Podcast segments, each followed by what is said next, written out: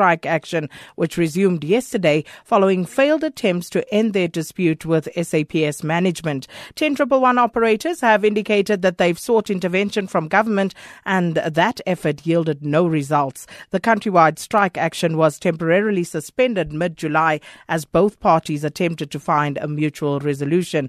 As SAPU's General Secretary Oscar Skommere explains. We are going to intensify uh, the strike as well by bringing a federation, by bringing other members who were not part of the strike and they are not part of the 10 one at the moment and trying to engage to bring that uh, support uh, moving forward. As to for how long, we, we, we, we can't tell. But what we can tell is that uh, we have written a letter to SAPS management informing them that we have lost hope in the whole uh, setup, and then we have also issued a secondary uh, strike notice. And that was General Secretary of the South African uh, Policing Union, uh, SAPU, Oscar Skommere.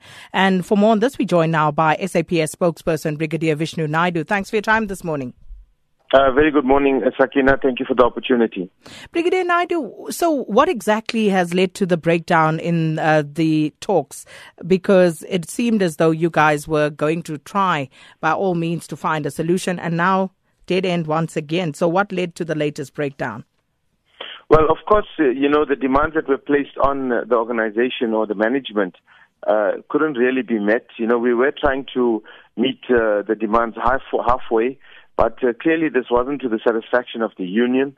But uh, the negotiations are not closed. Uh, you know, we still uh, remain committed to the negotiation process. But of course, the union uh, has chosen now to um, to re-embark on this uh, on this protest action and the strike, and we would have to deal with it.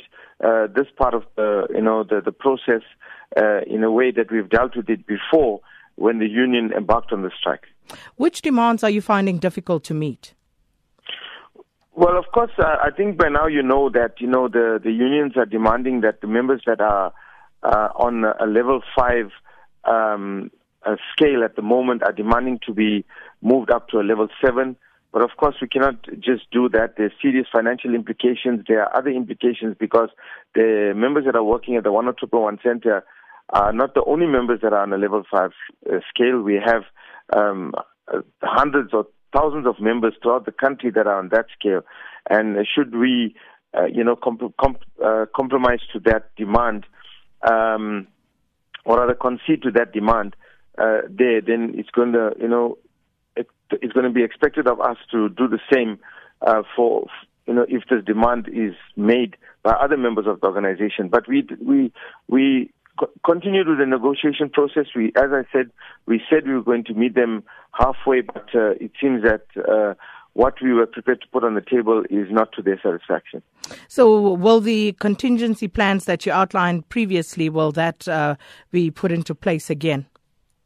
Well, the contingency plans that we had when the strike took place uh, uh, mid-July uh, were never suspended. The contingency plans remain there um, and we it's now uh, being implemented, and um, it it it was tried and tested. Then it's proven to be very effective, so it's continuing in the same phase. Remember, the union said that they're going to embark on a strike from 1600 hours yesterday.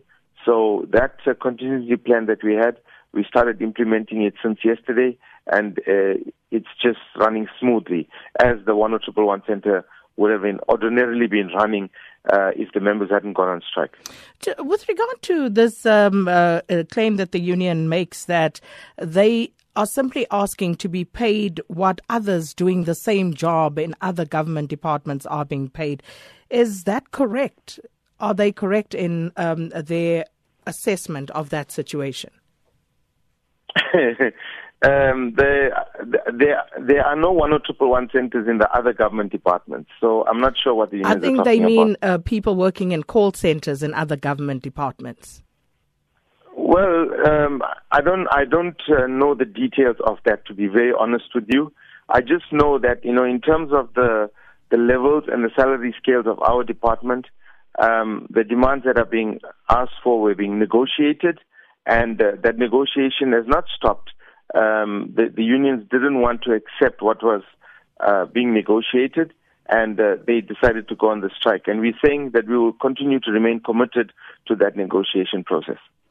We also understand um, that people have been making hoax calls to that 10111 number. Um, is this correct? And also, how has it affected the system, the queuing system, if it is so? Well, this has been a long standing problem. I think almost every year for the last 10 to 15 years, at least once a year, we issued state we issue statements um, highlighting the you know the statistics, the number of hoax, hoax calls that are being made. There are hoax calls, mischievous calls, prank calls that are being made to the one one center, and some in some instances they even constitute 60% of the calls that are made to the one one center. We highlight the you know the the impact these calls have, uh, the time that's wasted, uh, the, the potential it has to, to take our attention away from more legitimate calls, life-threatening calls.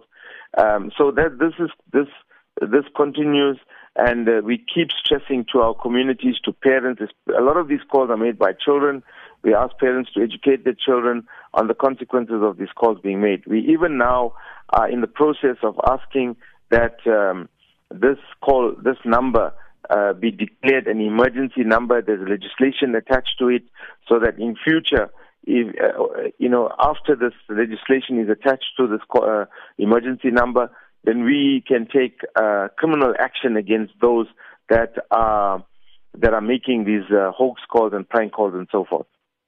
Well, we'll leave it there for now. Thank you so much, uh, Brigadier Vishnu Naidoo uh, from the South African Police Services. Some things come naturally to SAFM.